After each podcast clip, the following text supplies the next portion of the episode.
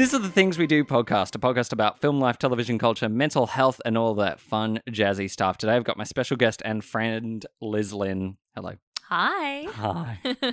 I'm I'm glad that you said my name correctly because you know how many times like people in emails like write my name wrong, How do you write your name wrong? right? Like it's three letters, first letter, uh, first first name, three letters, second name, and oftentimes they will call me Lin.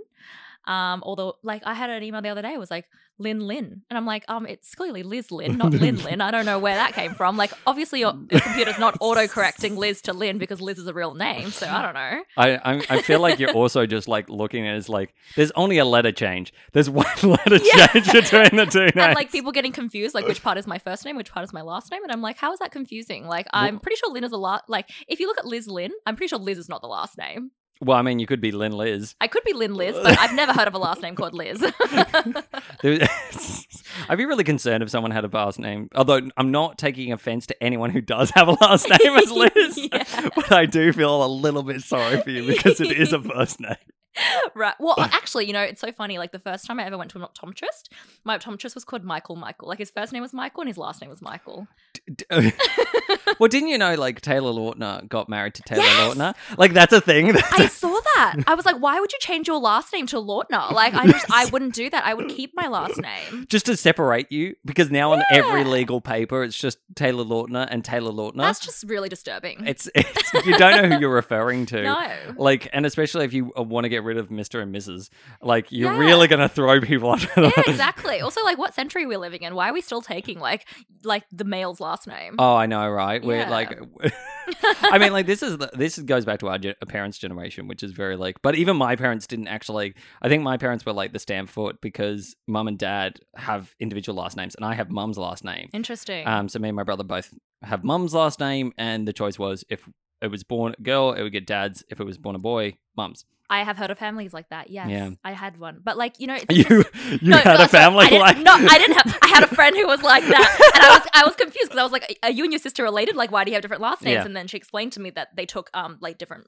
you know, each parent's Yeah, last name. Yeah. yeah. but it's interesting because in um Chinese culture, at least with um mainland Chinese people, uh, ever since you know the the Communist Party came into power, the women stopped taking their husband's last name. So my mum does not have my dad's last name. Interesting. Yeah, because they were like they decreed that men and women were equal, so then you don't have to take your husband's last name. So I don't know any uh, mainland Chinese people who have their husband's last names. And I love that.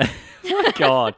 Um, I love also that you talk about mainland China, um, China as well, because you know there's a whole debate whether Mhm. Hong Kong should be considered. Oh well, yeah. Well, Hong Kong's different. They didn't go through the Cultural Yeah. Revolution, so they still take their husband's last name. which is really interesting. There's Yeah. a lot of things about Hong Kong that I uh, like as a place I've never realized until like probably in the last I'd say five years, Mhm. particularly when it's had this huge political turmoil. yes. Um, but you know, like because where where were your parents born? Where my parents were born in China, but um, different parts of China. So my dad was um, from Shanghai. Everyone knows Shanghai. My mum is from this very tiny northeast city called Yakeshi, which nobody knows.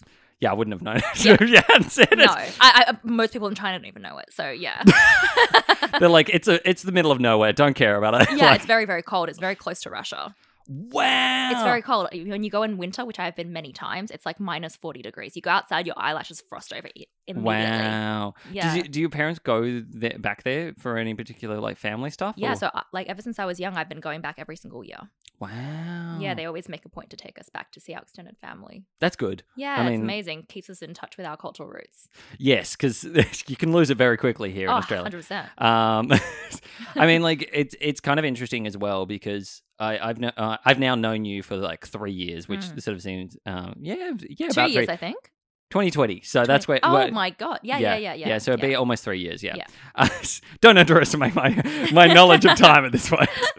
Um, but yeah, it was always kind of interesting as well because you know, like predominantly the, the the thing that I think you know we we touched upon at the beginning as well. But you are an actor. You you at at that that stage when we met, how how like how ingrained in the industry had you been at that I think point? I'd been in the industry for like two months or something. Yeah, it was very early on. very early. on. Um, and you were just like this eager beaver. It's really, Yeah, I I'm going to do anything. Exactly, absolutely. I didn't know what was going on. I didn't know what I had to do. I just I was eager. Yeah. Yeah. But I think that's also what I think you had a, particularly with you, you always have a, like a very forward thinking mind and you're always kind of just ready to jump at any opportunity. Um, I would you say the same for you. Yeah. well, I mean, like you know, but I also think that a thing I, I love about um you is like you're always willing to challenge someone as well. You're always like, do this, do this. Like you're very collaborative, which I feel like a lot of young actors, especially when they start in the industry, aren't. They're kind of just like yes people, and Yeah. you're always from the get go. Even when we were filming in the Helensburgh Tunnel, which was really fun. that but was, it was. so much fun. it I, was. oh my god, that makeup, um, insane. I still can't believe that that is only a minute scene, and I'm still like sad that that was only a Because so much effort went into it. I know it was like oh my god, it was like a six hour day, and we were Yeah, like wow. we were in makeup chairs for like I'd say about three hours. Yeah, it was like a Yeah. because it was like five of you, and then everyone had Mm. to get makeup done. But um, yeah, I remember like everyone was just obsessed. But now that like interesting, I found out the other day that gate is no longer there, so you can just have free access again, and I'm like so sad. Wow. Know, I oh think- Oh my god, I, I- thought we had exclusive access. I did too, and I'm very disappointed. My life has gone to shreds. Um, but I mean, like, also, I feel like both you and I have uh, dramatically shifted in our careers as well. What's your with- star sign? with, uh, I'm a I'm Aquarius. Oh What are my god, I'm a Gemini. That's why we get along. Yeah, That's why we're like all like woo, like you know, know. what I mean? Yeah. I know chaos. Yeah, chaotic as fuck. um, but I mean, like, also, I think the thing that uh, you know, you're so passionate about everything that you do, especially like, you know, I, I love, I love that about you because I think from the outwards perspective as well, and I often find this with working with people. I think it's also because I surround myself with a lot of women, but I automatically know when I'm on set with a lot of awkward men who have never encountered women before. Do you know that That's feel? hilarious. Because I'm around awkward men all the time. I mean, like, dear.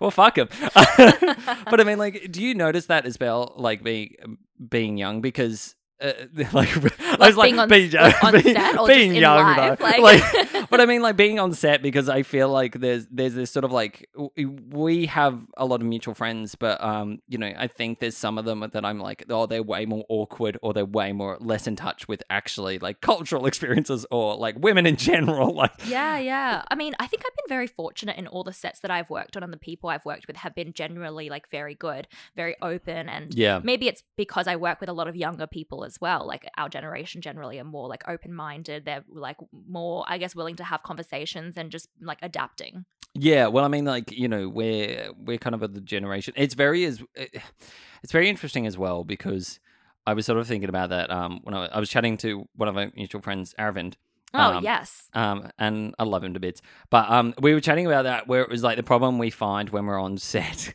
particularly, is when we just we sort of notice like people just don't know what to say around or just like how to talk to women naturally Mm. like and it's a very like um i think it, i think it's particularly because both he and i have um spent a lot of our careers like you know as as it's like strong feminists as well as kind of establishing a safe environment. But because of that we're also very easy to chat to and be like oh yeah no we you know like i grew up with um, female friends and everything. So it was like very easy from a young age to talk to people about periods and you know and um, like yeah, i guess you know c- like situations that would definitely were not comfortable for yeah. I've con- I've been conditioning my brother from a young age to be comfortable with these topics. So well, it's amazing how many people are not, and then, uh, but also like I think because I've lived with girls before as well Mhm. and had those conversations really like ingrained in me.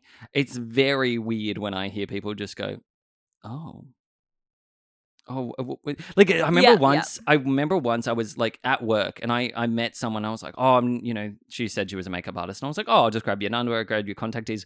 Went over to the other guys, and they were like, you got a number, yeah. And I was like, oh my god, this is so weird. like that, that is so weird. and this was early in my uh, career, so it was like I must have been about 24, and I was Yeah. like, "This is surreal. I don't actually feel comfortable with this sort of level of creepiness, yeah, um, where it's all about you know." But I've worked with that is really weird. And I, yeah, definitely have worked with people who are a bit like that, and I and, and I feel like that kind of stuff is like inappropriate on set as well. Like you should, yeah. it's not about like getting the number; it's all professional. Like Well, I mean, it's it's a grain like between professional and fun, Exactly. and and and goes back to chaotic. But um, like I do think what what's your been your experience like, especially in the last few years to working on sets? What's been sets that you've been like, this is good, and sets that you have been like, oh god, where did this go wrong? Like, I feel like I've like honestly I've been really lucky. I feel like all the sets I've worked on have been like quite good, very collaborative. I work like I guess I've been on like student films and stuff like that. So generally those are very, you know, collaborative and Yeah. stuff and even more professional sets. Um oh, like it, I. And also, like during COVID, it's been kind of strange too because I guess like working on professional sets during COVID, you're very isolated from everyone Yeah. else. So like you don't even have the opportunity to really have those kind of interactions that might be awkward because you're like made to sit a meter 0.5 away from everyone else kind of thing. Like you're eating your lunch there by yourself, like trying Yeah, to have okay. a conversation while they're like that far away from you. Yeah, it's like nice to meet you. yeah, yeah, yeah. I'll just yell across the room. Absolutely. Yeah. I mean, that's really interesting as well because I, I sort of think that COVID in in my sort of day to day existence has been very like normal, uh, whereas yeah, like being sitting on like close quarters and stuff it has like COVID has really changed our industry. Like, how is it? How do you think you've changed as a person because of this whole like COVID lifestyle? Do you know what's interesting is like, well, in terms of the industry, I started during COVID. So for me, I don't know anything outside of COVID. Yeah. Do, you, do you know what I mean? So like when people were like, oh my God, self tapes suck. I'm like, what What was it like in person? I don't, even, I don't even know what you're talking about. Like I, I do a self test. Cool. Um, uh, but in terms of me as a person, like I feel like I've become a little bit more introverted like during Yeah. during COVID because I was like, oh, I actually love spending time by myself and just at home. And like I remember when the lockdowns I, I think lifted and I was like, I have to go out in the world again. I was like, uh, I have to spend money to eat out. Like I was like, I can't just cook at home and just like go to sleep right after. Like I was like, I have to emerge into society again. It was like an adjustment. Oh my god! Yeah. Were you so you were a hermit because you you I am a bit of a hermit, but also like I'm actually technically an ext- technically an extrovert, um, and everyone who meets me will be like, "Yeah, you're very extroverted." But my close friends know they're like, for an extrovert, you need a lot of alone time. you like hide away in like the yeah, reverse. yeah. Sometimes I just don't reply to messages for like days. Yeah, that's true. You, you, you- if anyone wants a, wants a serious question out of Liz, expect it in a month in an email or a letter or or a message bottle. Who knows? I'm really bad at replying to messages. Like it's like I either reply straight away or never. Like it'll Yeah. just never get replied to. It's it's not. It's one or the other. Like you're either Yeah. like, don't think Liz hates you because she doesn't. There's no hate. It's just Liz is really bad at responding. and if you look at Gemini memes, they um they absolutely like you know support this point. You're trying to justify. but I think what also like I love, it, you know, you started doing some YouTube stuff in like you know lockdown, which I I've watched a few videos. They're quite funny. oh quite my funny. god! So yeah, so okay, it's funny because like my YouTube career starts from like you know age like eleven. Okay, not a career, but like you know I was making. Hang on, is there th- this video still online? Okay, no, I don't think so. Like, I think I just recorded them my webcam, uploaded them, but I don't even know what channel they're on anymore. I don't even know if that channel still exists. Like, right. but basically, when I was like 11, I was really into Twilight. Or 10 years old. I can't remember. I was very young back then. And so I did like a, re- I remember when the movie came out, I did like a review on the movie and I like Mm. recorded it on my Sony VAIO laptop, like my pink laptop. And um, I uploaded it onto YouTube. And then after that, I was like, I was really obsessed with like all those like beauty YouTubers. That's how I learned how to do makeup was through YouTube. So I was like, I need to replicate that. So I would do like what's in my handbag videos. I didn't even have a handbag. I was like in year seven, like I didn't have a handbag, but I was like, I was like, let me go to Sportsgirl and um, buy a bag so I can do this. this is so cute. yeah, and I um, oh, I just choked to my saliva. that tends to happen sometimes when I get excited. but um I remember like my the videos that I made was like I was really into Gossip Girl in year seven, probably a bit inappropriate. But yeah, I um, was about to say like like a 12 year old just getting really into Gossip Girl. That is not an appropriate Oh my age. god, no! But I made like uh, Gossip Girl review videos where I'd be like, "Oh, you know, wouldn't it be great if like Dan and Blair got together, and then like three seasons later they would get together?" And I'm like, "I predicted this." Oh my god! Did it? Did this tell anything to you, like from a young age, of what kind of person you turn out to be? yeah, I mean, I guess so. Because like, look, like ever since I was like very young, like my parents would record me on like their VCR, like to document like my childhood. Yeah. And so when I was three, my my little brother was born, and so. Uh, it's it went from me singing "Twinkle Twinkle Little Star" to the camera to like him also joining in, and so, and like sometimes he would grab the microphone from me, and I'm like, no, no, no, and I would grab it back from him, like I needed to be the star of this show, kind of thing. And so I think from a young age that that definitely informed who I am today. I love that. You, absolute chaos as a young child. oh, absolutely! I was like, he can't be the center of attention; it's me. yeah, clearly. I'm the oldest. Shut up. Yeah. You're staying still. You're not getting a say in this. You can't sing. What are you doing? You can't even speak yet. You were just born yesterday. Shut up. oh my god. I think I think it's chaos. But I mean like you know the the fact the fact that you've recorded yourself, especially with Gossip Girl, that just astounds me that you were watching that at such a young age. Oh, it's because my co- like all my cousins are much older than me, and one of my cousins introduced me to it at like 11 years old, and I was like, oh my god, what is this? It's This so explains your. Twilight obsession as well. My Twilight. I don't even know how that came along, but that was my first obsession. I think I was like in year five or year six when I discovered it, and I literally left to sleep over early so I can go home and keep reading. I realize I remember the Twilight phase as well, and I and I particularly I did not understand it. Still don't like to this day.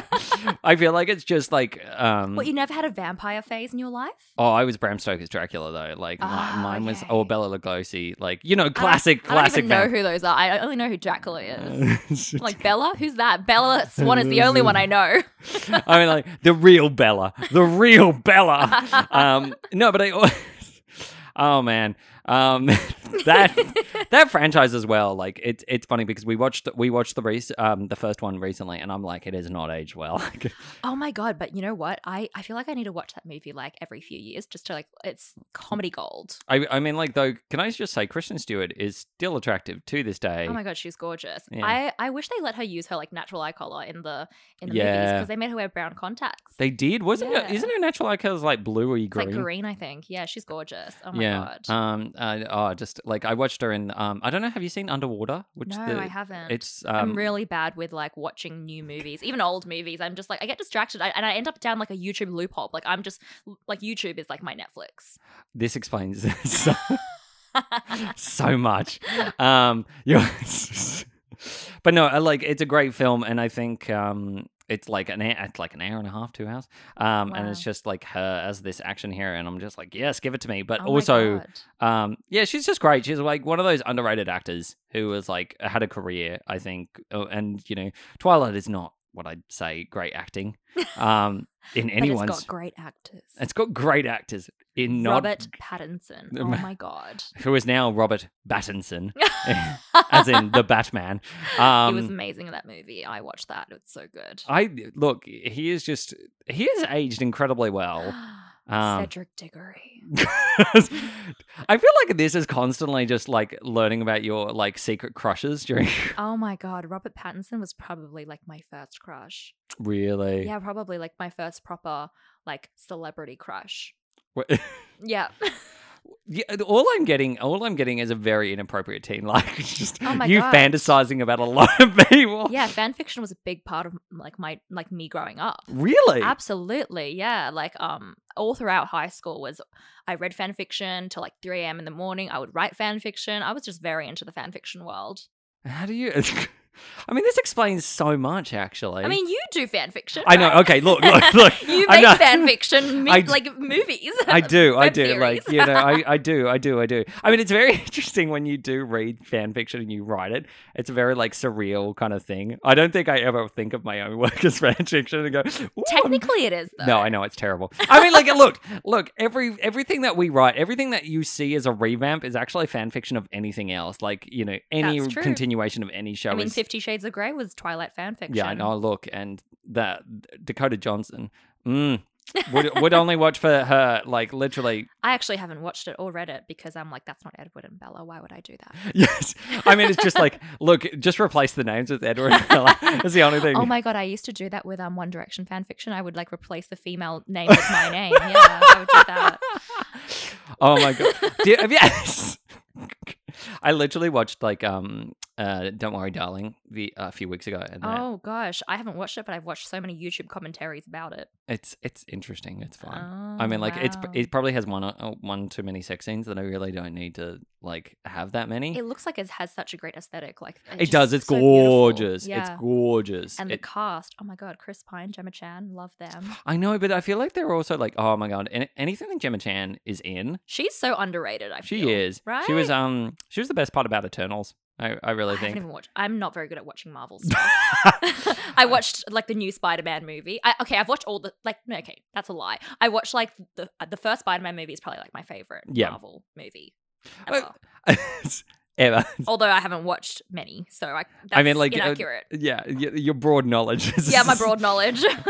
I mean, if you could like I mean, with your career though as well, you've done you've done comedy, you've done like drama, you've you've kind of done a, a mixture of things. What have you loved the most? What is what have you sort of like drawn to the most? It's interesting because, like, I feel like um, at the start of my career, which I am still in the start of my career, I suppose Yeah. it hasn't been very long, but I think um, everyone sees me naturally as a um, comedy actor. Yeah. And um, I think this year I've been really starting to explore the drama side. And I think that actually makes my comedy acting better because I start to realize, oh, comedy is actually the same as drama. It's just, you know, it's just got different beat structures and stuff Yeah. right? I think, you know, I don't think I have a preference towards comedy and dra- or drama. Like I love both, but I think um, in terms of like theater or film, definitely I prefer film. Yeah. Mm-hmm. I mean, like, because I think the th- the thing that I al- always like the way you s- there's like only very few actors that would ever say this, which is Liz is one of them who can speak a mile a minute and and actually make everything sound coherent. Uh, but I mean, like you do, and it's why, like, I always think that you know you have such a quick-natured fire ant. But also, I think th- the thing that's always interesting about you, especially, is like you kind of possess things differently. You do things very differently, which I think is you know. But it, it's interesting that you talk about comedy as well because you are quite silly, you are Mhm. quite chaotic. But you're also very good at being creepy. You're very good at being like, you know, sort of very straight and narrow um, and just you know i think i think you lean into drama and you know comedy and um and sci-fi and horror like all those categories particularly well Wow. um do you- is that. No, I've just never done a sci-fi before. I would love to do a sci-fi. i think you know like i think you're you know you'd be great at it i think you also got like gotten a kind of a, a it's sort of like that very i want to say interesting personality which kind of like exacerbates itself many different times and i think the the thing Multiple personalities. yeah it was like it's DID, dissociative identity disorder. Like, let's be let's be straight. Let's say what it is. Uh, um, but no, I think I think you you always possess those skills. Um, but you know, also like as, as we said before, chaotic as fuck. So you know, oh my god. um, it's it's it's nailing you down to something that we will like you know. Um, but I mean, like you, you're such a you know hard worker as well, and so energetic and passionate. Like, where did all this passion come from? Where did young Liz find her passion? Honestly, I have no idea. Like I think from a very young age, I just always loved performing. Um, you know, like when, when I was very young, I would put on like shows for my parents. Like after dinner, I would make them sit down. I would involve my brother. I would be like, I'm putting on a show. And then when I got a bit older, older, like, you know, like seven years old or something like that. And then like and then um I started playing around with like computers and stuff. Okay, maybe not seven. What do they were there computers back then? Yes, they were computers, yeah. I mean, it makes you sound like you weren't born in that. Oh, there were computers. you're not that. You're not that old. no, huh? I was born in the very late nineties. Liz is like, I was born before computers. I think. No, I just I just don't remember if I used computers, like if I was allowed to use computers, like by my parents. But no, that's fair. yeah, I was just like, no. And then, um, yeah. So, okay. So when I first got my first laptop, my own laptop, when maybe I was like year four or something like Mm. that, um, that's when I started doing making like little short films on like my Sony Cybershot camera or whatever. Yeah. And involving, you know, like my neighbors and all Yeah. that kind of stuff. And I just, and like editing it on Windows Movie Maker. Oh my God, I don't know if you remember Windows Movie Maker. I do. But it was atrocious, right? Like iMovie is miles and like just I love that you're on iMovie now, though, and I'm on Adobe Premiere, and I'm like, Oh, look. dit, dit, dit, dit." Yeah, look. um, iMovie's free. iMovie is free, exactly. Um, I, I use the Adobe Premiere Pro free trial, and then it expired. oh no. Please sponsor me, Adobe. um, yeah. So, and it, ever since I was young, I just loved stories. I um, I didn't do a lot of like co-curricular stuff, extra stuff growing up. Mm. So a lot of the time is just spent in my bedroom with my toys, creating stories, being like, I'm a teacher, I'm a doctor, like I'm a fireman or whatever. Mm. And so I just um loved creating. I would I remember like for my talent show for primary school and stuff and high school, I would write these like little scripts which were really bad. I don't even know what they were like. They, and I would cast my friends in them, but like I would never put them up because they were terrible. Um, but I just enjoyed doing it, like the process of it. yeah. Yeah. I mean, that's. uh, I mean, like that's a, that's the kind of way to do it, and I think that if you deep search the internet, there is a, an eleven year old me somewhere on there making my first ever short film. Um, but you know, it's like I I do love that as well because I feel like you know not a lot of kids d- you know like think that that like was how you created stories back in the day. Yeah. So we don't talk about as adults that we sit in our bedrooms and just go oh, play with our toys and go and make stories up. Did you ever sort of consider writing as a as an interest ever in your life? Absolutely. I remember like when I was young, maybe like seven, eight years old, like I was really into like mystery books. Like Yeah. um I think it was like the Emily Rodda series or something. Oh, that like Yeah. I was really into. And so like for my mum's birthday, I literally wrote her a mystery like book and like printed it and like stapled it together and stuff and gave it to her. And then, you know, obviously I wrote fan fiction while I was in high school and stuff like that. And it was interesting because when I graduated high school, I remember my um my modern history teacher saying to me, he was like, I think you're gonna go into a career where you have to write a lot because you're really good at writing. Yeah. so I guess I did consider it. And like being an actor, I would love to also. I mean, I have always thought like, and people always like, create your own work. And like, it creates so much pressure to be like, oh Yeah. my God, create your own work. And I'm like, but I don't even know how to produce. I don't know how to direct. Like, I don't know how to do these things. But I'm like, wait, but I did used to love writing. Like, I can Yeah. try. But then I start, I get, I get quite overwhelmed. I'm like, oh my God, like, how do I even format a script? I don't, like, I've never been taught that. Yeah, I mean, it's like I taught myself as well. It's one of those things that, I, and then I did a course, and that Mm. helped. But I mean, like a lot of a lot of the time, I mean, like I never, I I remember doing a directing course and I failed it. So it's like that's always the fun thing. Is like I remember I failed that course. Didn't mean I gave up. Yeah. and I think I think the thing is like there's no right or wrong way to do things. how do you fail directing? Like, I don't understand. That. It was a very high curriculum and a very harsh teacher who had a very particular way. And I think a lot of us felt the pressure, which was um, he didn't like my shot list, which was one. Um, he he said my floor plan was really good, which I was very happy about that. um, and then the other thing he said was like the characters were a little bit confusing because I added stuff very last minute, which I thought because I was panicked. And like I remember thinking back later, I was like, oh, if I'd not added this extra stuff, it would have been fine. Like I probably would have done Mm. much better, but it was because I panicked. And I was like, oh, early twenties at the time. And I was like, oh my god, I'm gonna fail this if I don't like do as much as I can. So that was like my mentality. And then I ended up like just I did better in the theory than I did in the prac. And but now it was like you know you learn off everyone else and i think there's a lot of you know like even recently i was in a scene and i had to direct and it was my first time um i'm gonna i love the the the, the very subtle Can you hear it? no not even but i just was like it was more out of my peripheral um but i think one of the hardest things i did recently was i had to direct myself in a scene that i wrote and that was actually m- much harder because when you i haven't acted in eight years. That was a that was a step that i hadn't done in a while. And I, it was like rust you know shaking off the rust and remembering oh yeah i do have these skills. Like i do have the ability to perform. I've just forgotten like the some of it and then i've just got to get remember the basics and then build up. Um and it was very interesting because i was against an amazing cast of people who were all very supportive and um all at different stages. So it was like really good because we all challenged each other and then sort of like you know it was very good to like react differently to each other. Um but yeah like one of the things was that because i wasn't watching the coverage i didn't know what the shots would always look like so i just kind of had to that was very nerve-wracking My God. So you were directing and acting at the same Yeah, time. That's that- insane. I don't know how people do that. You must be very talented. Uh, uh, well, I mean, like I'm, uh, you know, I'm, I'm waiting till it all comes together and see how it looks. that's, that's like that's the thing that I feel about. But yeah, like I feel when, especially when I love a scene, and especially when I love love a project, and I particularly always write things from a very pers- sort of like my own vulnerability perspective as well, um, and how I see the world. And I think that it's always from a very genuine and honest place.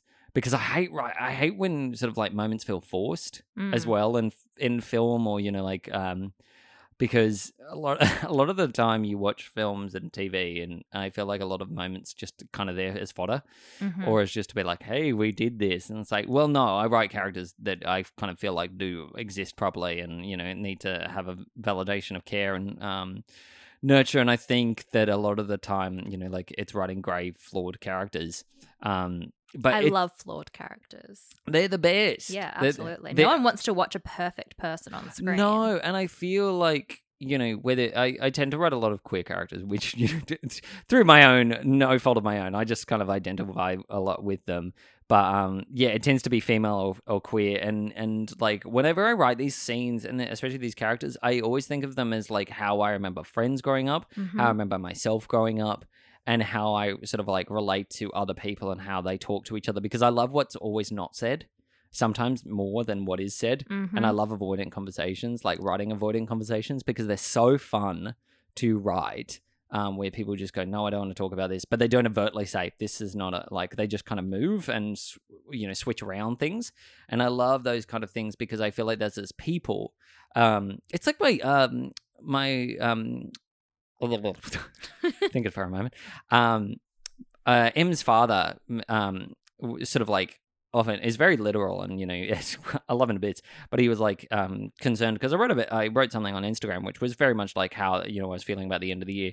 But um, I I sort of think I'm one of those people who opens the topic about mental health and you know and about you know like burnout and stuff like that and how you Mm. feel about things.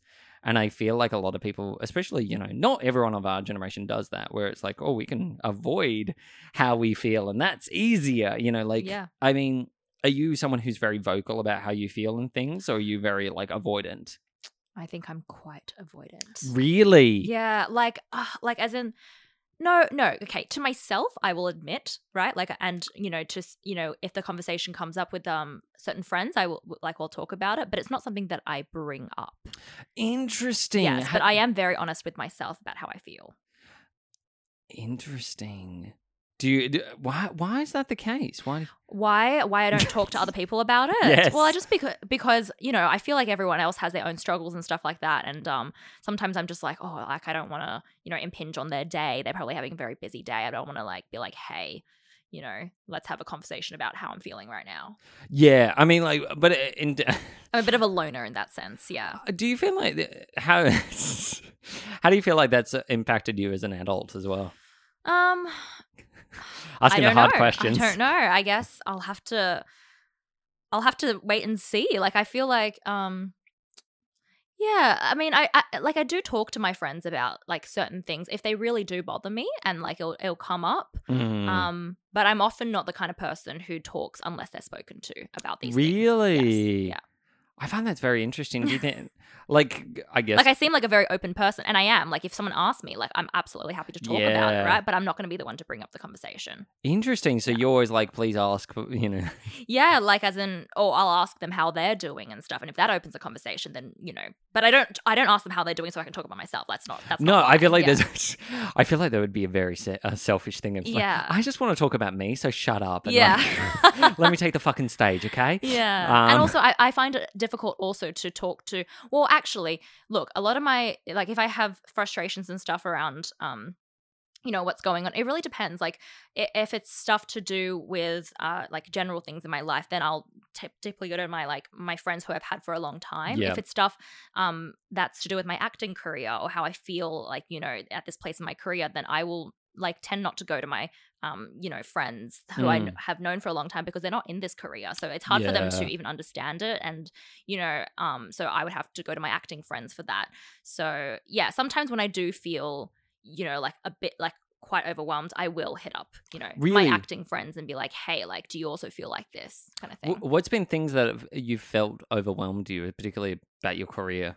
Oh, just like um sometimes when you f- like okay, because we are in charge of our own career Mm. because we're, you know, even even though we have agents or managers or whatever, you don't know when that next audition is going to come in and sometimes you could be, you know, have a lot of downtime and then it's like, well, what do I do in my downtime kind of thing. It's like sometimes Mm. I feel overwhelmed with like, oh, but should I be doing this? Should I be doing that? And it's like, well, why am I thinking, oh, should I be doing this? It's, Yeah. It should be like, I want to do this. Mm. And so, and then sometimes I'm like, but do, should I be resting? Because resting is obviously very important for Yeah. creativity. But then I'm just like, and then like I had this whole discussion the other day with my um my friend who is also an actor, and sh- I was just like, I don't know how to rest anymore. I'm just like, I'm like, what is rest? I was like, is rest like not looking at my screen? Because like you know, like even when I'm having rest days or whatever, I'm like looking at my phone or like watching Mm. Netflix or something, and I'm like, how is that resting? You know what I mean? Mm. I'm like, should I just be not doing anything at all? But then I feel really weird just staring into space. But I'm like, but that's what I used to do as a kid.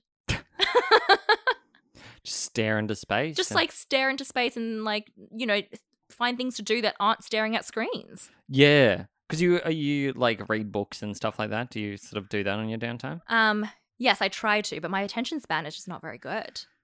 I mean, do you have ADHD at all? I mean, look, I've definitely like like thought about it and like looked into the symptoms and there's a lot that I'm like maybe I have ADHD but then I think about like how I grew up and you know like um I went to an academically selective school. I was able to excel academically and stuff so I'm like I don't think I have ADHD I'm like I was able to focus and like There's get this- good marks and stuff.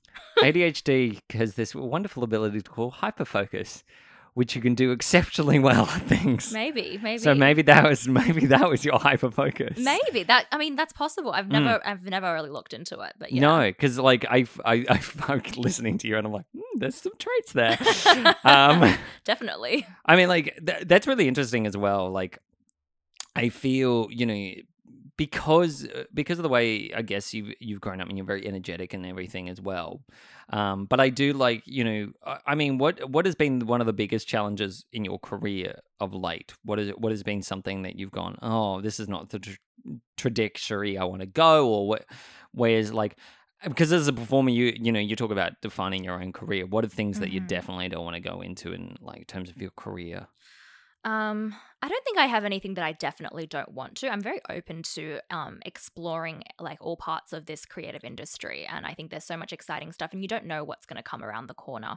I think what is challenging for me specifically is as an Asian Australian um performer is, you know, uh, breaking through into the industry Mm. and being like, hey, um, you know, I deserve to be, you know, a lead role, or even um, there's just not that many roles available when you are a person of color. Yeah. Yeah. God, there's you have to. Well, it goes back to that thing about like accents and everything, which is just you need to, you know, put on an accent, and, you know, talk a certain way. hmm And I think, um, you know, it's it's very interesting because I don't, I I disagree with that entirely, and I think that we need more like leads that, of different, you know, different ethnic backgrounds. Yeah, and I mean, yes, there is a move towards you know seeing like you know, and I love seeing like Asian people in lead roles and stuff, but there never is more than one in each friendship group, unless it's a show based around like Asian culture, such as like Kim's Convenience or Crazy Rich Asians. Mm. Um, yeah, like uh, unless it's a show that's like centered around the, an Asian family or an Asian friend group, there's Yeah. never going to be more than one Asian. God no! It was like um the it's like Ronny Chieng's like um when he was in uh, what was he in uni, and he did that uni comedy series. That was great. It was so good, but he was he was literally like the only Asian kid in that group of friends. right, exactly. There was like not many. the token Asian. Yeah, yeah, and I absolutely um experienced that growing up. yeah, Yeah. I mean, like, do you feel like now as well? Or the- You know, because it's like I, I want to talk a bit about this because I, I think this is very true as well in, in Western society, and it's kind of like we beauty we sort of uh, beautify the the Asian look and everything, and we think it's very elegant because it's like doesn't age or you know like people think about it like that. Do does that irritate you at all? Particularly. I, I'm not. I'm not irritated by the fact that I never age. I am immortal and Yeah. therefore get fucked. I am immortal. I am a vampire. This Yeah. your your dream as a child has come true. um, Asians don't raisin.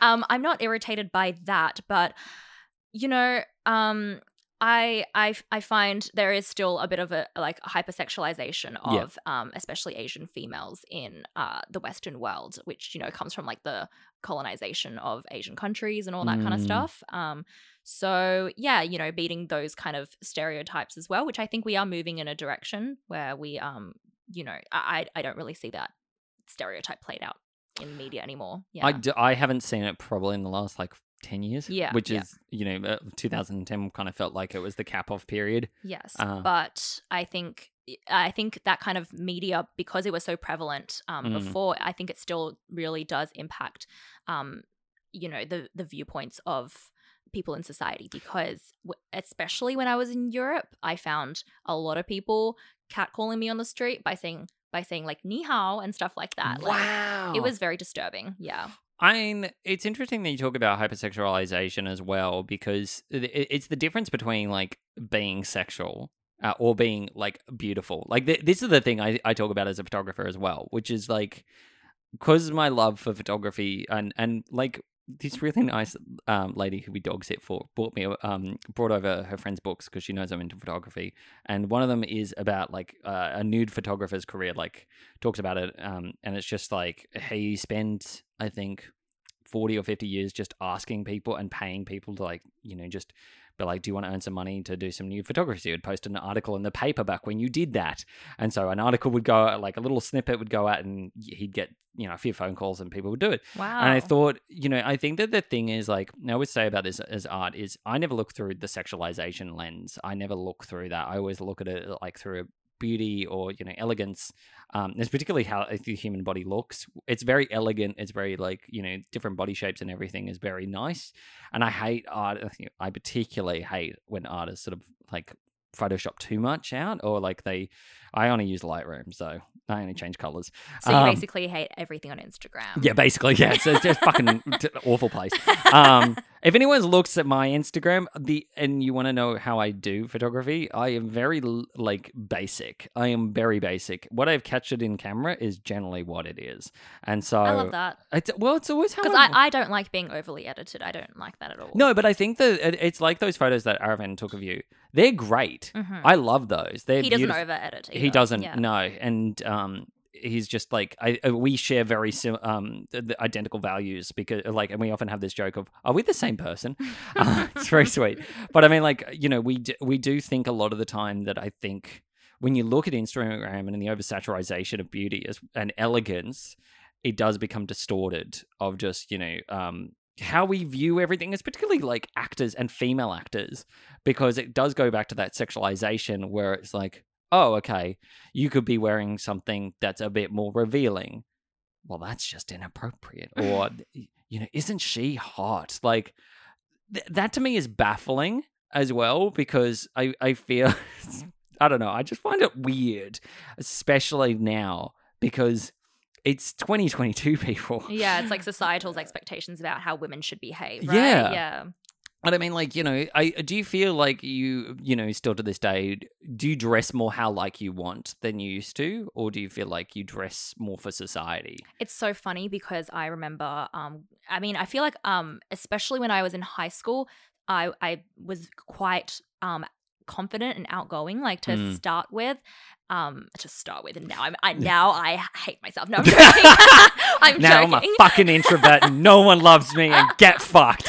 but um like when i was in high school like you know i dressed the way i wanted to Yeah. I, when i was in year seven i wore blue eyeliner every single day to school because that's how i like to express myself Yep. and i had a side ponytail and you know oh my back- god, I love the look yes already. and before this was you know before you know people discovered feminism i guess um because people uh, oh because also i made my skirt kind of short because i was like i didn't like the long skirts i was like i want to wear a short skirt so my mum helped me hem up my skirt anyway That's very sweet of her. that is very sweet. And obviously, she did not care, right? She Yeah. was like, well, you know, it's fine. Like, you can express yourself however you like. Yeah. But people at school, I went to an all girls school, they took an issue with this. And Wow. yes, I was called a slut.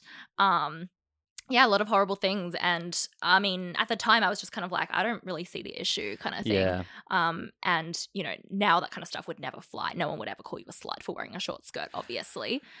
no, I mean, like, uh, you has anyone ever heard of the miniskirt and like you know anything like that? That were huge. right? Um, I think they came back in a resurgence a few years back, and then they sort of disappeared. Um, yeah i mean yeah i mean i think i think to an extent we are always influenced by society in the way Mm. we dress because it's like the hottest trends or whatever and you and i i do like look i love fashion so like i Yeah. i i think i am very influenced by trends around me and stuff my environment my friends my peers like um mm, you know instagram and stuff like that uh so whether or not my style is my own or whether it's informed by society i think it's a mix yeah. yeah I mean, I like that as well because I I'm a bit of a mix as well. Like I used to dress very like in suits a few years back, and then now it's wow sort of like i I'm- can't even imagine that I, I for years I loved wearing suits, and it was just kind of like the thing. And now I just kind of like go to Dangerfield or Princess Highway. I fucking love Dangerfield. How good is it? Oh my god. Yeah, big Um, fan. But I mean, like, I think it's also like, um, you know, and, and it does go back to that sort of thing where it's like, you know, gender conformities and everything and how we dress.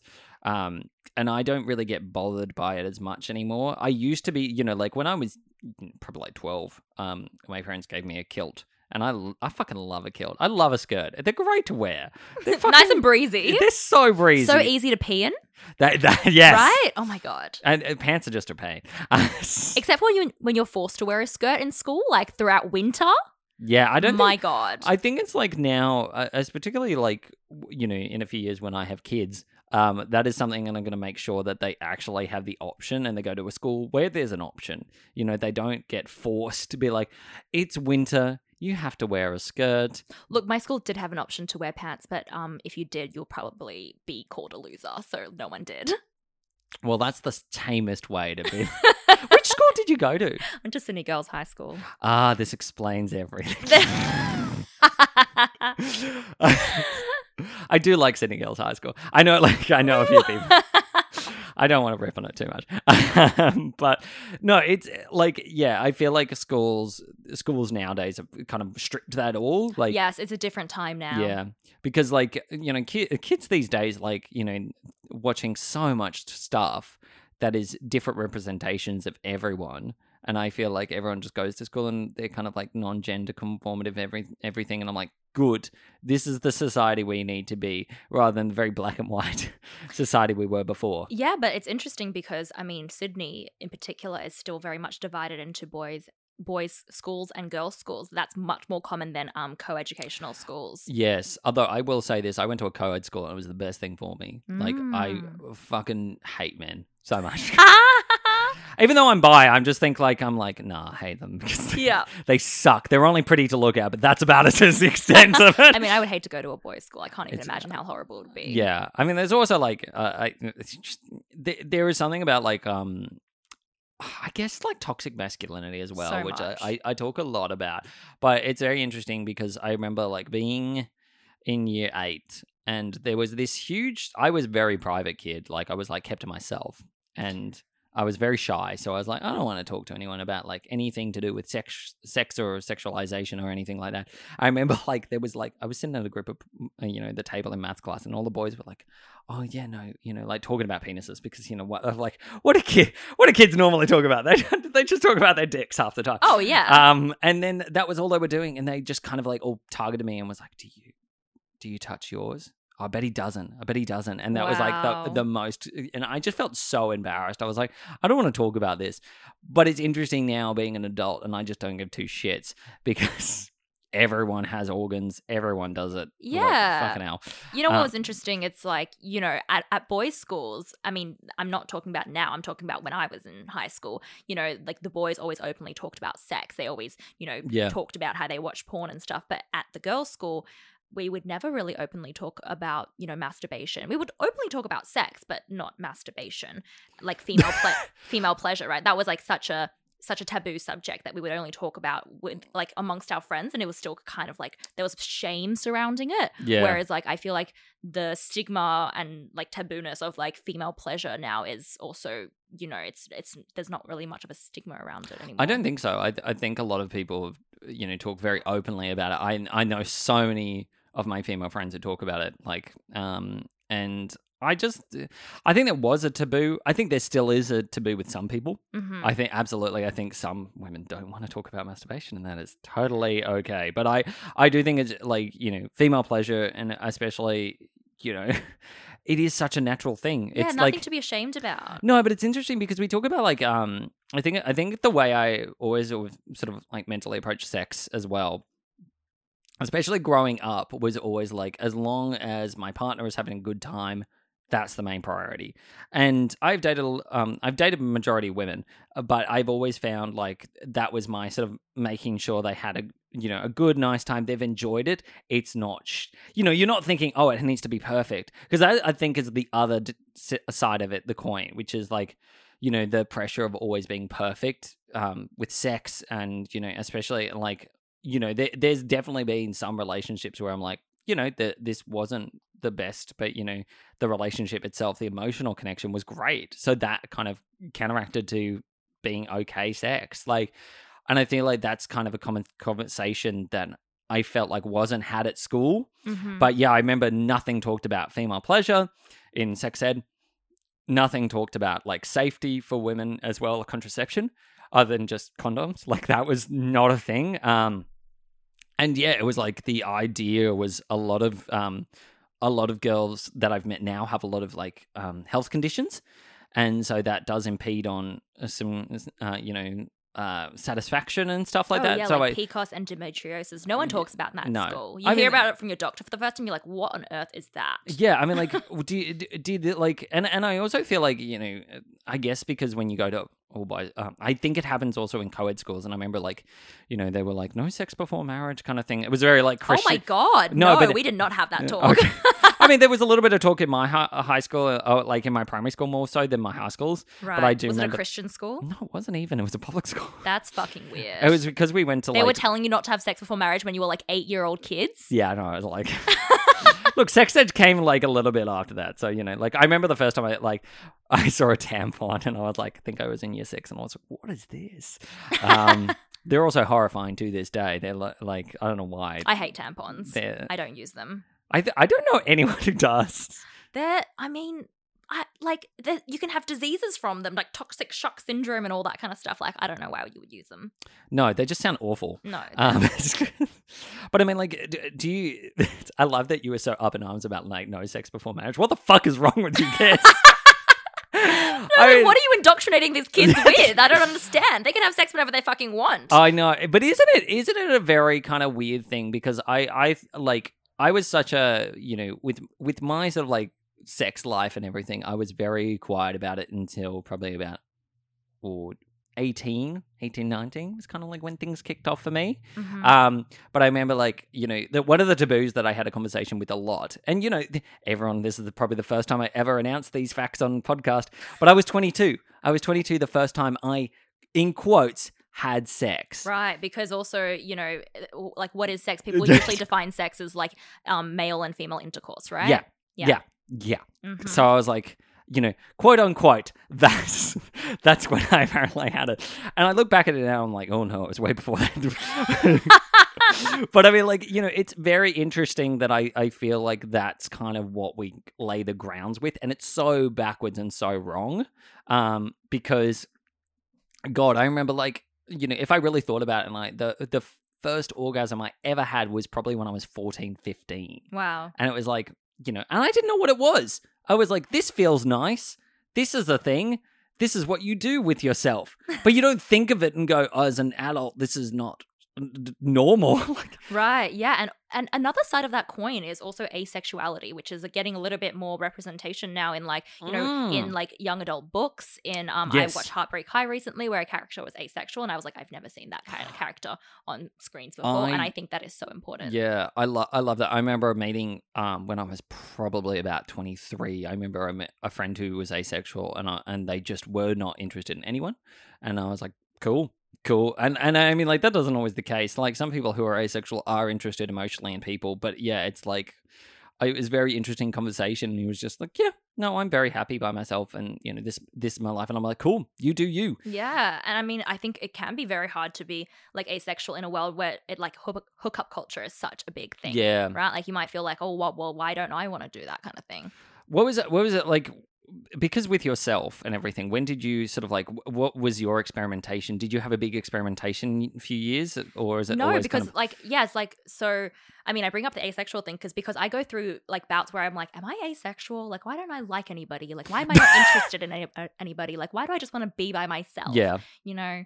Yeah, so I think no, not really. I, like, they don't really conform to like hookup culture or any of that kind of stuff. And really. I think, yeah, I think that was also like a thing where I was like, am I weird? Am I abnormal because I don't want to do these Mm. things and everyone else or my friends are doing it, you know? yeah. yeah. because like you, you know, I, I, it's interesting. Have you have you ever like done the dating apps at all? Oh, yes, I have. And have they been a good or a bad experience? Um, not particularly good. No. Aren't they horrifying? They're like the worst. oh my god, I I don't like them. People say weird things on there. Um, yeah, and it's just it's so I, I don't understand how you can form connections. On Yeah. there. like I just uh, it, it just seems like you you're adding things to your shopping cart and never checking out or something like that. Yeah. Because I mean, like, uh, you know, I, I like that you sort of mentioned that thing about being asexual or like suspecting it, you know, because you might feel weird or anything like that. I think it's very normal. It's very normal. Like, I mean, what what were defining traits that you thought this could be asexuality for you? Well, just like going years without like dating anybody or even like wanting to date anybody. yeah, right. So it was like just completely no interest. I Yeah, mean, like, no interest. Because I feel like there's a miscon um misunderstanding and misconception about what asexuality is as well. It doesn't mean you don't have a sex drive at all. Mm. And I feel like, you know, that's the other side of the coin where people kind of go, well, the, well, that means you just don't like anyone. It's like you just don't, you know, you just might not want to date or you might not want to connect with anyone in that. But I mean, like, you know, that's the thing. Do you then like have to explain to people? It's like, oh no, I am actually also, I do have a sex drive. You know, I don't explain anything to anybody because no one deserves. no one, no, no, like- no one deserves Yeah, an but- answer to that. But like, it's weird because as like. W- as a single woman in society, people will always be like, "Oh, like you know, why don't you like talk to that guy?" Or like you know, Yeah. like, "Oh, I can set you up." And I'm like, I'm very cool, like being single. Like, why do I have to be attached to somebody? yeah, You know what I mean? So I think that's when I start to feel a bit like, um, okay, just leave me alone. I want to be a loner. Oh my god, I love that. I mean, I like that you you say it's also no one else's business because it's it's such a it's a two sided coin, really. But I I like, do you feel like you've found more people who are like you know more recently that are you are similar? Yeah, absolutely. Like, um, I think one of my best friends is like that. And we've had conversations like that because we both sort of like, um, there was, yeah, we both sort of left our first relationships at the same time, like in the same period of time. And then I Mm, went three years without dating anybody, and she also she went probably like four, five years without dating anybody. mm. Um, and yeah, and I think we both had conversations where we're just like, you know, you know, we this is how we feel, and it's okay. yeah. Yeah, I mean, that's good. Like, you know, it, it's one of those things because, like, my old flatmate was demisexual, which, if people don't understand that, you have to have an emotional attachment, Mm. and it's not like you. You also don't conform to the hookup culture. It's actually a little bit off the spectrum of asexual, where you, you know, but you have a deep, emo- and then, and then there's like pansexual. There's like all sorts of like, not just straight, like heteronormative senses. not everybody is hypersexual. No, it's it's it's funny as well because I think since taking I take um, anti-anxiety meds and and that has put my sexual like sexual drive lower. Mhm. But even before then I didn't have a high one. I've Mhm. never had a high one and I could not understand for the life of me guys and being like constantly talking about sex and I was like this is boring. this is actually really boring. It must be very hard, um, uh, like for male identifying people because or, uh, because a lot of them, you know, a lot of that culture is like, oh yeah, like we talk about sex all the time. All we do is think about sex. When that's not the case, yeah. right? Like, and yeah, I mean, I know a lot of, um, like my male identifying friends who are not hypersexual or Yeah. not always thinking about sex or like watching porn. I mean, like, uh, uh, it's, I think always like porn was one of those conversations that I didn't watch porn growing up. I don't understand why people did. Never did. I, I like literally my version of porn, which I think was the most cute thing in the world. And I remember telling um, Emily, my partner, about this was like just watching l- romantic scenes in movies. That was my version of porn. Oh my Because god, it was so like- adorable. It was like connection that I loved. yes, and you don't get that in porn. You don't. No. You get the pizza boy coming along and going, "Hey, do you want my slice?" Like, That's great writing. yeah, I know the pepperoni's in there. like, come on, you know. Look, I, it's so easy to write porn. I'm like, oh my god. but I mean, like, it, it's also kind of like, yeah, it's it's one of those sort of things that I think, you know, growing up, I, completely I removed myself from, and I think as an adult, that's why I've sort of always been like very weirded out by more like, particularly friends who talk a lot about, you know, uh, um. just from a male gaze as well they talk about like you know sex and you know it does happen also like in some of my um female identifying friends um or um cis female friends they do talk about like you know that culture as well um and they talk highly about sex a lot as well and that, that's fine but i do find a little bit like i mostly if i ever talk about sex in depth it is always with like one of my best friends where oh, it's just like absolutely. yeah, Yeah. it's like you know that that conversation opens up and I, but i do feel like it's it's a weird it's a it's only been I feel like our generation, particularly like the '90s kids, you know, even though we're like we're not that many years apart, we're like I think about six years, six years difference, but you know. It, it, I do feel like there was a sort of like disappearance in the 90s of like what normalization of sex was and a very the cis society that is is now kind of gone into this very like you know banner of everything is everything and you know you we live in this very flexible society because it's very interesting because my cousin's kids talk a lot about like and they're one's the one's 13 and i think that you know that's really interesting conversations to come my way. What do they say? Oh sorry i'm waiting for a burp to just oh, okay. like slide up my I throat a, I need a drink. No do it do it do it do it do it do it do it um it. Was very funny because it was just going i was like fuck you. Um, but I know um, they they identify as non-binary, and uh, they're thirteen, so they and they just talk a lot about like being queer at such an early age, Mhm. and I'm like, "That's great." That's that- amazing. But you know, like because I remember not discovering anything about myself. I had never was, even like, heard of that term when I was 13. like when did you feel like you were you know comfortable in your own skin when you like as a person not just as a performer when did you feel like that was a thing for you God, I feel like I'm discovering that every single day. You know what I mean? Like I feel like y- you know, you go through like periods of um I guess s- sort of like if I can picture it, it's like a caterpillar turning into a butterfly kind of thing. And I feel like there's so many different cycles of that in Yeah. your life, right? Like at one point in my life, I'll be like, oh, I feel so comfortable. And then I'll discover something else about myself. And I'm like, oh, I need to look into that. And then you go through that whole process of a caterpillar becoming a butterfly again. And it, and it just like, you know, I, I feel like every every few years it happens. Yeah, right now I feel quite comfortable with who I am, which you know, I'm, I'm fortunate to say, but who knows? Like maybe I'll have another crisis and realize something else about myself, and I'll be like, oh my god, now there's something I need to ex- explore as well. You know? wow Yeah. I mean, that's, uh, th- that's good because it sounds like you've grounded yourself very much in in who you are in the moment as well. Because I do like I do like that you, you know it goes back to that fashion thing and you know and like uh, particular. I feel like everything that you've said today as well is you know just culminating in the fact that you're always like learning and self improving, but also understanding. well, I think as humans, we always evolve. Like you know, That's we yes, but Yeah. not all of us. not all of us. That's correct. Um, but I mean, like you know, it, it- do you feel like that's affected you also as a like as a person and as a performer of things that you want to do and things that you're very passionate about? Because you know, like I know, I know you and I create crazy content, but um, or or a plan to play um make a lot of weird ass things, Mm. but but I mean, like as a performer, you've you know, does that with each learning experience? Do you think you've sort of like brought something away? Um, with you, or or for the next project that you want to do, what have you think you've learned? Yeah, I think um, you know, I always want to bring like my authenticity, like my Yeah. authentic self to everything that I do. And, you know, and that might look different like this year compared to next year. Like I could be Mm. I could be I mean not a completely different person. That would be really weird. Like if I was a completely different person then You you're not even like yourself anymore. Yeah. um Who's this Liz Lin?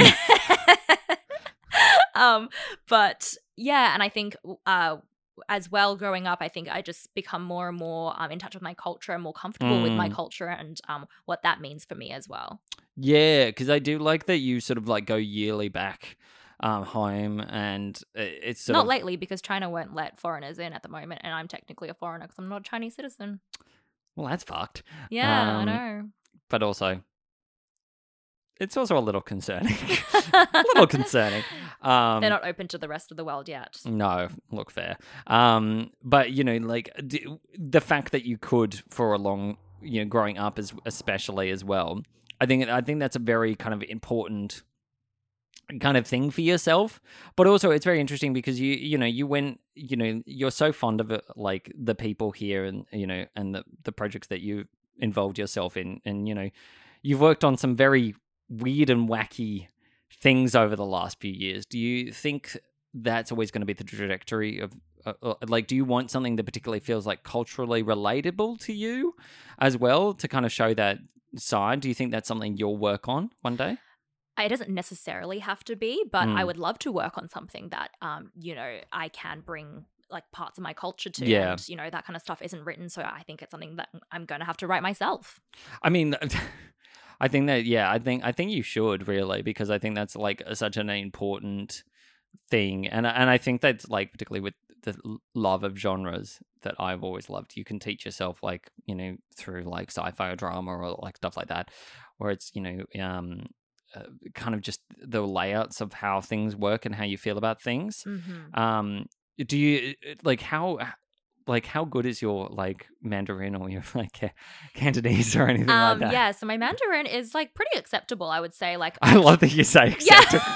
yeah, like I can converse in it, but I don't think Yeah. I would be able to like work at a business proficiency. So you couldn't be like completely fluent where someone is speaking fast Mandarin to you and you're like, mm. Um, look, I probably could, but okay, like I could, but it wouldn't be super sophisticated Mandarin. Like I could, I can definitely speak like very fast Mandarin and have a full on conversation, but it wouldn't be particularly sophisticated. Um, but it's you know, like one of my friends was saying, she's a bit older than me, and she was like, um, she was saying that like my Mandarin is probably the best that she's heard from someone in my generation because Really? my generation has a lot of them have lost that, yeah, the ability to speak their Do you- language. I, I mean, like this is this is more of a fascination for me than anything else. But would you ever like play someone who's bilingual? Like you know, want to want to be a character who's bilingual? Yes, and I have played a character that's bilingual, I believe. Oh, sick! Yeah, yeah. In what? Just a short film, I think that I did. Yeah, I think it was like the maybe the second short film I did. She was bilingual. Yeah. That's awesome. Yeah, yeah. I absolutely. I mean, that is how I speak at home to my parents and stuff. Yeah. We speak in Chinglish, we call it. Chinglish. Yeah. Respect that that is fractured English, Yeah. fractured Chinese. yeah. Um, I mean, like because how many in mainland China as well? How many languages are there? So many. Yeah, because like you know, I remember in the '90s, early 2000s, people only sort of mentioned like Mandarin. Mandarin is the uh uh, the one that everyone learns in the Yep. whole country. Then there's different like dialects and stuff like that that offshoot from Mandarin, but the written language is the same all, Yep. all across. Yes, it's Chinese. Interesting. Yes, yeah. I mean, like Even with Cantonese speakers, they still write um Chinese characters, Yeah. although they write traditional Chinese characters because once again they did not go through the Communist Party reforms and stuff. So their man their Chinese characters are traditional, not simplified. really. Yeah. Okay, here's a here's a question that I want to like. How good are you at reading like you know Chinese these days? I can read it, but quite slowly. Okay, Yeah. have you ever seen anyone with tattoos that they think says something but actually doesn't say that at all? No, I haven't seen a lot of um Chinese tattoos. I see a lot of Japanese ones, I think. Yeah. But even uh like ones that are Chinese, usually it just says like one word, which is like love or something like that. Okay. Because I always like love when people get like words that they think have said one thing and then they're not. it actually means like prawn or something like Yeah. that. Yeah, amazing. I'm like, you clearly translated very badly. yeah. And the tattoo artist was like, yeah, sure. it's so funny. Yeah, uh, like I mean, sure, tattoo is art. Whatever. Do Yeah, what you like. Do what you want. If you Put want to have. put instant noodle on your on your chest if you like. yeah, no. No one will care. I mean, like, do you. What's things, though, as, as like, you know, an Australian. um Because you were born here. You were, like, born in Sydney? I was born Perth. You're a Perth girl. I mean, not really. I grew up there till I was like 11 months or something, so I haven't been back since. But you're technically a Perth girl. Let's, let's, let's figure it it's on my it's on my passport. You're so correct. you're you're, te- you're technically like three hours behind everyone. Um, but you know, like same time zone as um Shanghai. actually. Yeah, same time zone as China because China uses the same time zone all around, even though it's such a giant country. which is so bizarre. it's so bizarre, right? They all use Beijing Standard Time or whatever it is. What the shit? China, get your act together. Learn what time zones are.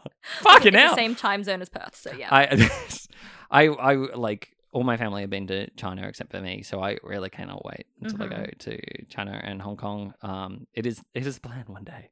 yeah, Um, once they let people in. yeah, no, once they actually let the I wanna people- I wanna see the Avatar mountains. You know the mountains they have in um the Blue People Avatar movie. Yeah, it's yeah. based off this place in China, which I was meant to go to, but then there was a typhoon, so I couldn't go. I mean, I love that you had to say the blue people. Oh yeah, because I mean, does anyone talk about the Blue Avatar anymore, or like do people? well, a new movie's coming out, so yeah, like oh, okay, okay, yeah, fair, yeah. I I, mean, like- when I talk about Avatar, I talk about Avatar: The Last Airbender. Like that's assumed knowledge for me. Oh, also, yeah. what I love about that show is like it was clearly made by America. Like it's, such a good show, though. It's so shit. good. Legend of I- Korra, Avatar, The Oh my Last god, Airbender. Legend of Korra. Oh my god, Legend of Korra is underrated. Great. It's so good. Didn't it like get only two or three seasons? Four seasons. Four. Yeah. Ooh. Yeah, yeah, yeah. But Ah. each season was like short. It was like twelve episodes. Or something. Yeah, it wasn't as long as um The Last Mm. Airbender. No. Um, I, I I think they're making another live action of it.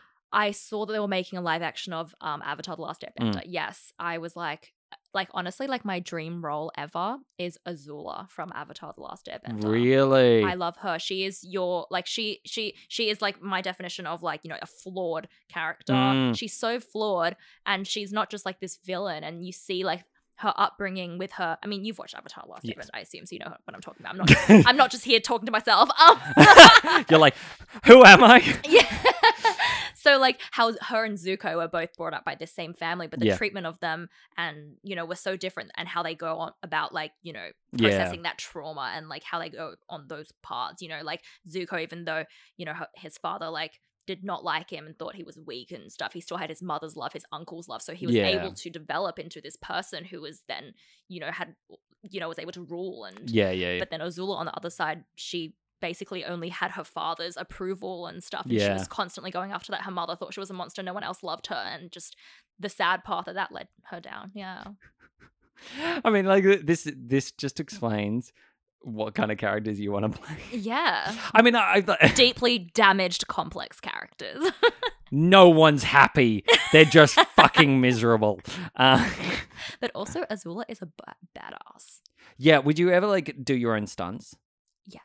Absolutely. Are you very? Are you a very fit person? Do you? Mm. You're like, what's a gym? I do dance, so like stunts and dance probably work well together. What kind of dance do you do? uh like all sorts like hip hop mainly uh a little bit of contemporary Mm. um i do some chinese um traditional dancing as well um and like sort of like the modern version of jazz which is not really like your typical jazz Yeah, but yeah, more yeah. so like choreography like Oh, sick. the k-pop styles that you see yeah Sick. Yeah that's something i picked up in lockdown actually So you got all these. Jo- I love how many people have picked up dancing. During yeah that. it was like it was the 2021 lockdowns i picked it up Ah, you're the later one. yeah, yeah the later Um, one yeah, it's not the first one. not the Uh, first one i don't think we had that much time during 2020 lockdown to really pick up a skill No, I feel like everyone was just mediocrely depressed. we were just like waiting for it to be over Yeah, I know. Yeah. It was a very sad day. yeah Um, and everyone just like rescheduling their entire lives. I actually miss those days where you could just actually plan your whole year out like from nothing. Uh, it was I can't do that. I'm an actor. Like, you know, someone wants Yeah, me- no, you could. I could barely lock you down for anything. the amount of times I've had to reschedule is it's like because like I'll have an audition pop up and I'm like, oh, I have to do this audition now. Yeah, I you know, know, what I you mean? know, like it's it's terrible. crazy. Yeah. Um, like, who knows where I'll be next week? I could be in like Puerto Rico next week. You know, I never know. How do you do it? How do you do it with you that? just it's crazy because you like you got to be flexible, but at the same time How do you- committed. yeah, how do you lock yourself ever down to anything? Yeah, so you know, to my friends, I just have to be like, look, I make these plans, but just so you know, I will flake on them if something acting comes up. Interesting. Like, I'm not a flaky person, but Yeah. like priorities. priorities. Yeah. I love that. You're a, you're a priority like prioritize. Yeah, it's like it's not my fault they want me last minute. It's just it's just their fault. It's just it's just the fucking agencies, guys. Just because I'm so damn good. but like you know, planning holidays is quite hard that way. yeah, I imagine you know because because all my friends work in corporate, so they're just like, oh yes, um, we're gonna take this time off, and I'm like, cool, like I will plan this with you, but um, you know, if something comes up, I will flake. oh my god. I mean, what's what's been what's been your biggest like? What are you looking forward to in the over the next year in terms of projects? What are you looking forward to next year? Um, you know, I have nothing lined up, so I have no idea. I have no idea. I'm just auditioning. I'm uh, currently, you know, looking to get my O1 visa for the US, and I will be going to the US for um just another little like I guess just to stay for a, for a bit and just you know bask in the creative energy of LA. Really? For Yeah. um, so like for a few months? Maybe like a month or two. Yeah. Whereabouts in LA?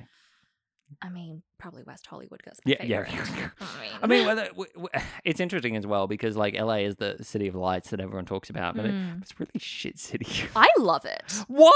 I like because recently I went right, and. I just, I mean, first of all, it was miserable and raining in Sydney. I go to LA, it's like sunshine, it's like coming into summer, and it was just Mm. gorgeous. I mean, look, the pollution is quite bad, but I find the people there very warm and like you, it's very warm much, and inviting. it's very much a place you can just be yourself. Like yeah, no one has any inhibitions. Like no one's going to judge you. People, you can do whatever you like there, and no one will judge you. Whereas I feel like Sydney still does have a bit of like uppity judgment and all that. We're just assholes here. Let's be let's be just real. a bit passive aggressive. Yeah, okay. There's a lot of that in Sydney. There's a lot of that in Australia in general, just passive aggressiveness. Is that why you want to move? I mean, no, look, I don't want to move because I do love Sydney. Like, um, Sydney's my home and I love Sydney, but you know, it's good to change up the environment every now and then. And I think it's good Yeah. for our creative soul. The the simmering the simmering soul that you. I mean, like, if if you're hoping for anything in the next ten years, like, where are you hoping to sort of be? What is there particular avenues that you know you because you talk about wanting to get into film and you know like, do you want to step away from theater or you want to like stay in theater as well? I love theater as well. Like Mm. theater performing is such a different sort of craft. I mean, not really. It's just like the audience being able to feel an audience's energy Yep. is incredible, and like you know, um, it's quite like emotional as well when you like Yeah. have that audience just responding to you like um in real time. But I love, like, I also really am passionate about film and TV, and I and I think, uh, with theater. Like not as many people will go and watch it, you know, and so you don't have as much of a reach or influence. Whereas Mm. with film and TV, if you really want to talk about like society's issues or like, you know, break down those barriers, I think film and TV is really where it has to be done because people will, you know, turn on Netflix, turn on Stan, whatever, and watch those things and be like, oh, hey, that's me. Like, I- I- Yeah. like I can relate to this person. And so I think um, film and TV is very special in that way. I love that. I mean, like, you know, what about like, because I know, you know, you talk about, well, I talk a lot about radio, which I love. Um, do you think radio is something that you'll ever like really? Radio? What, like Kyle and Jackie O? No, not Kyle and Jackie O. I mean, like doing uh, like radio plays and and uh, performance stuff and based on radio. Do you think that's some avenue that you'll ever? Oh my god, that Really? sounds really exciting. And hell yeah. Like, oh my god, I would do aud- like audiobooks too. I love audiobooks. And I just, really? I yeah, and I just I love how like you know I like especially when you um listening to like a fantasy book or something like that, and they're playing like multiple roles, and I'm like, oh my god, that's so interesting how they like you know Mm. manipulate their voice to like do this and do that. Yeah, I would love that too. So yeah, radio plays that's kind of similar, right? yeah, yeah, yeah, Yeah, yeah, yeah. I mean, like audio. just imagine you sitting there with an audio book and just going, I'm narrating Twilight actually. "This explains why there's a new Twilight audiobook coming out." Just Liz doing that. Um, I'm gonna upload onto YouTube for free, and then I'll be sued by Stephenie Meyer. yeah, I know. Only Stephenie Meyer, not the company, not the people who made the film. Just Stephenie Meyer, um, because she's the only one who would care. yeah. Um, I mean, before we wrap up, though, I want to talk a little bit about like you know social media and everything. You know, Mhm. because we touched a bit on that about like, but how do you use social media to kind of like because you're terrible at messages. Like we've I'm terrible at social media too. like how do you how do you keep on top of projects and stuff with you know the terribleness of social media?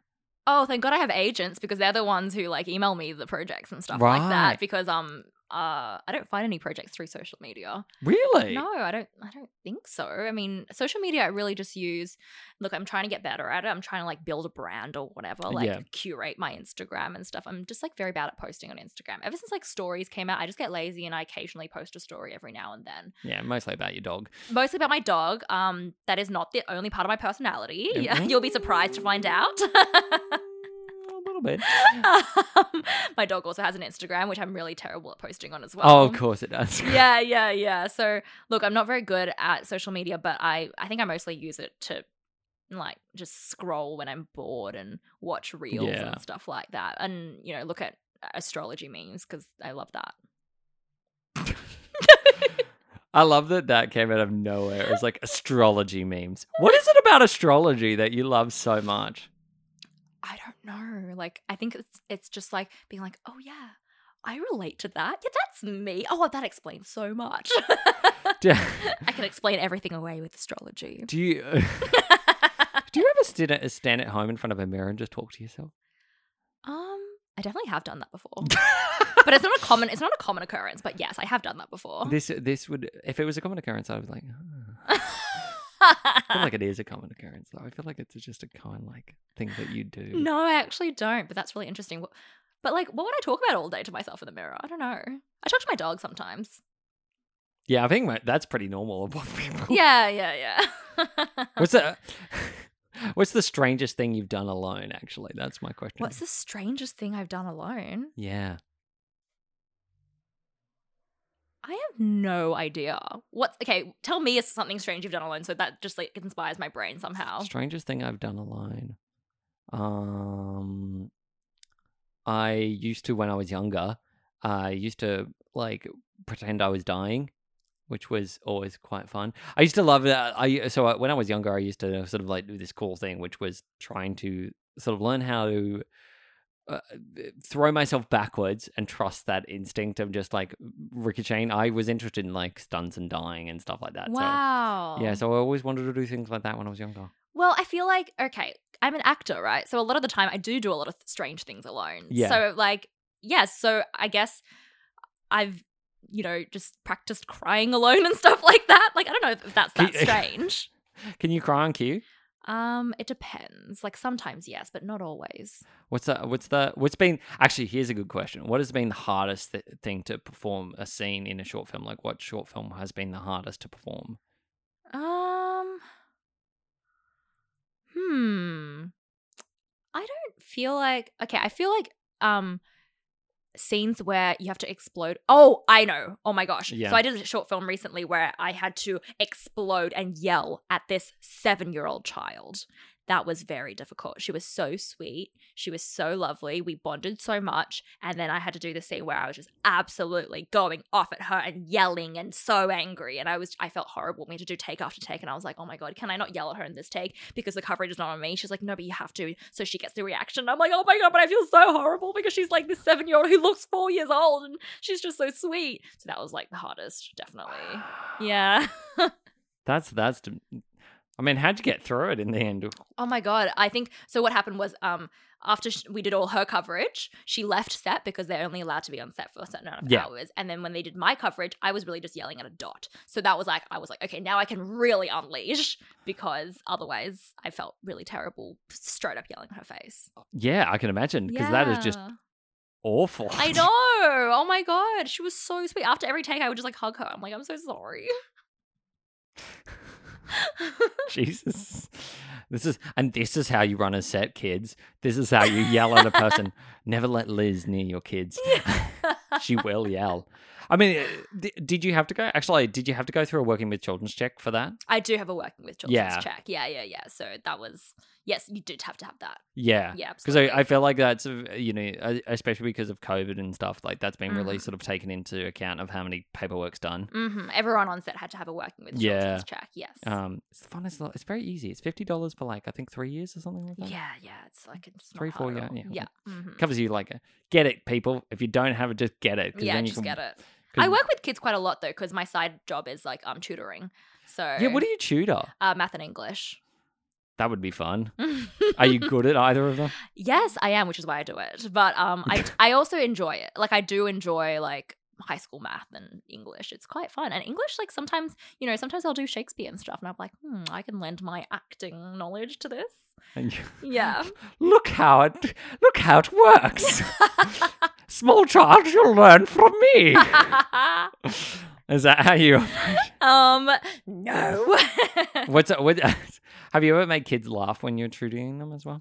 Yeah, I, I do definitely. I mean, um, it depends. Like, you know, the older kids, I feel like I can relate to them a little bit more because, you know, they're like 15 or whatever. And um they I can talk to them more about like their life and stuff like that. The younger kids, I just gotta be careful I don't freaking swear around them. Yeah, because fuck that. And so- Yeah.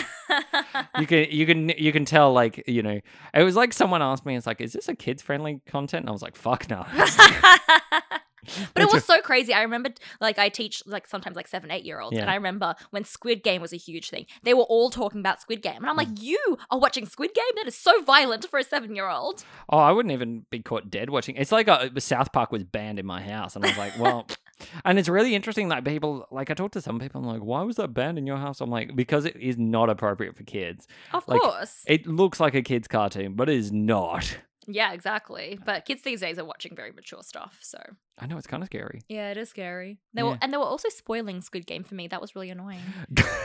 so it wasn't the fact that they were watching it it was because they were spoiling it for Yeah. Oh my god, it was so annoying. I was like, I was like, I'm only on the second episode. Stop it. And they were like, they're like, this is not a spoiler. I promise. but, But- this person died Literally.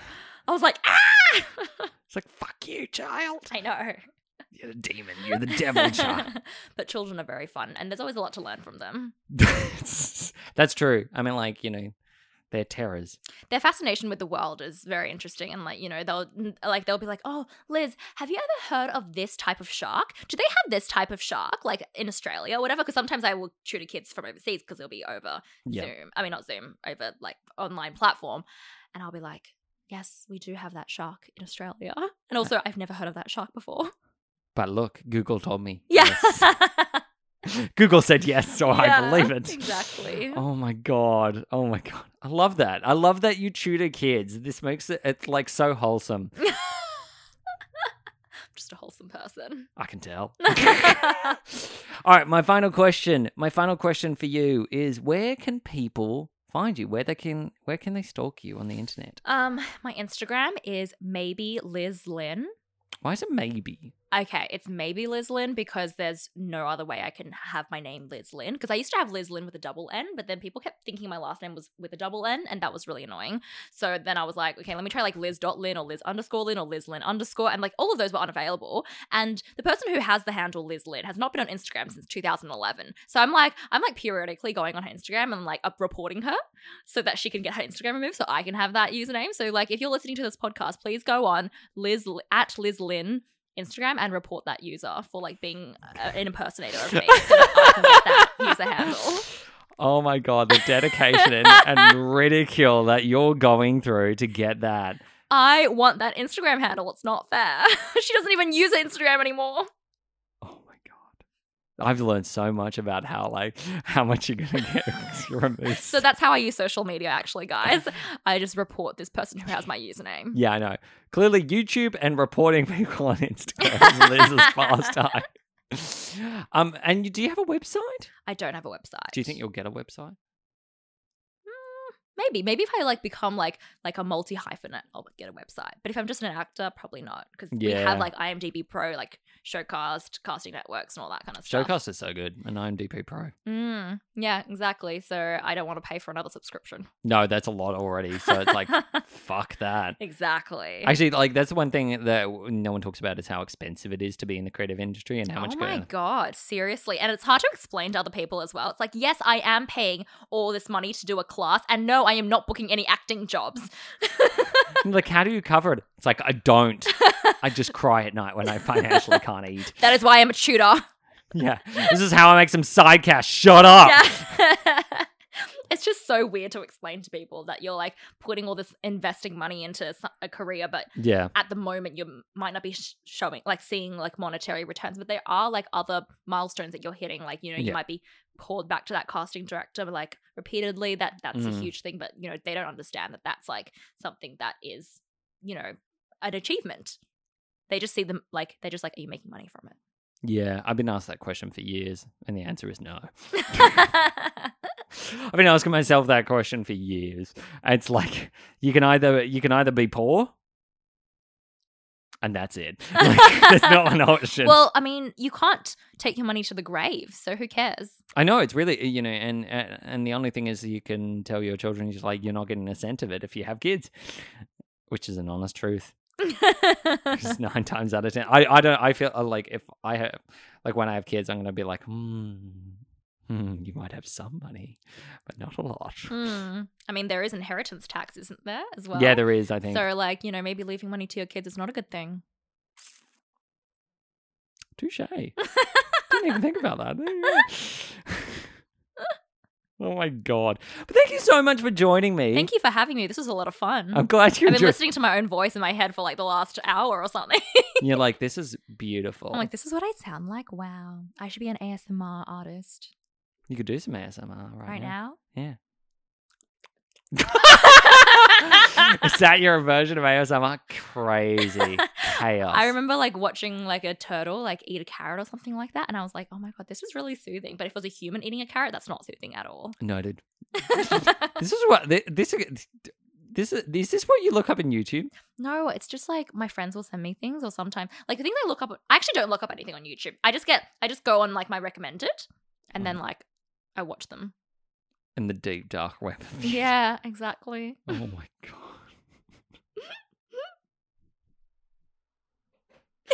I just need to process that. Oh my god. Oh my god. I just love user generated content. This explains so much.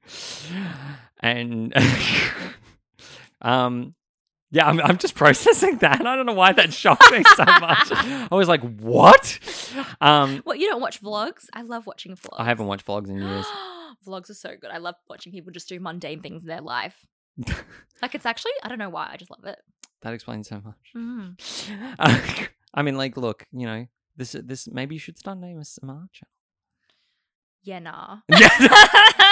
nah, nah, nah. nah. I'll pass on that. like I don't understand why people watch um like mukbang, mukbang, mukbang videos. Oh yeah, Yeah, because I can't stand like listening to people chew their foods. Yeah, it's really disturbing. Ugh, I can just hear the saliva slapping across your teeth. Like it's just not pleasant. And people like watch that while they're eating, and I'm like, that's Yeah. disturbing. that's please don't, please don't. You. Ew, I don't want to hear you chewing. It's like when I li- watch films and all I hear is people like being qu- quiet and they start whispering, Oh my god. and all I hear is like, and I'm like, fuck off. Oh my god, that's so funny. It's like like I mean, I'm conscious of this too. Like sometimes you know when people smile and they have like a like a mouth noise when they smile.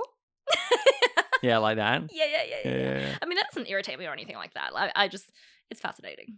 You're like, please don't. It's just fascinating, like the noises that our body makes unconsciously. Yeah. You know what I mean? It's Yeah. just so fascinating. Now I'm just gonna like you're gonna listen back to this later and be like, what did I? Oh, there's a sound. There's a noise. Oh, that does sound like a noise. Maybe I should be like a sound mixer or something. That would be fun. I could see you doing that. I think I would get a headache from having head- headphones on all day. Though. Yeah, yeah, they do get tiring. Yeah. but thank you so much for joining me. Thank you. I'm sorry. I've just been talking for ages. I love it. um, and if you want to go and check out more episodes of the things we do, you can check them out on Apple and Spotify. I'll be speaking with another guest next week, and I'll speak to you all later. Goodbye. Bye.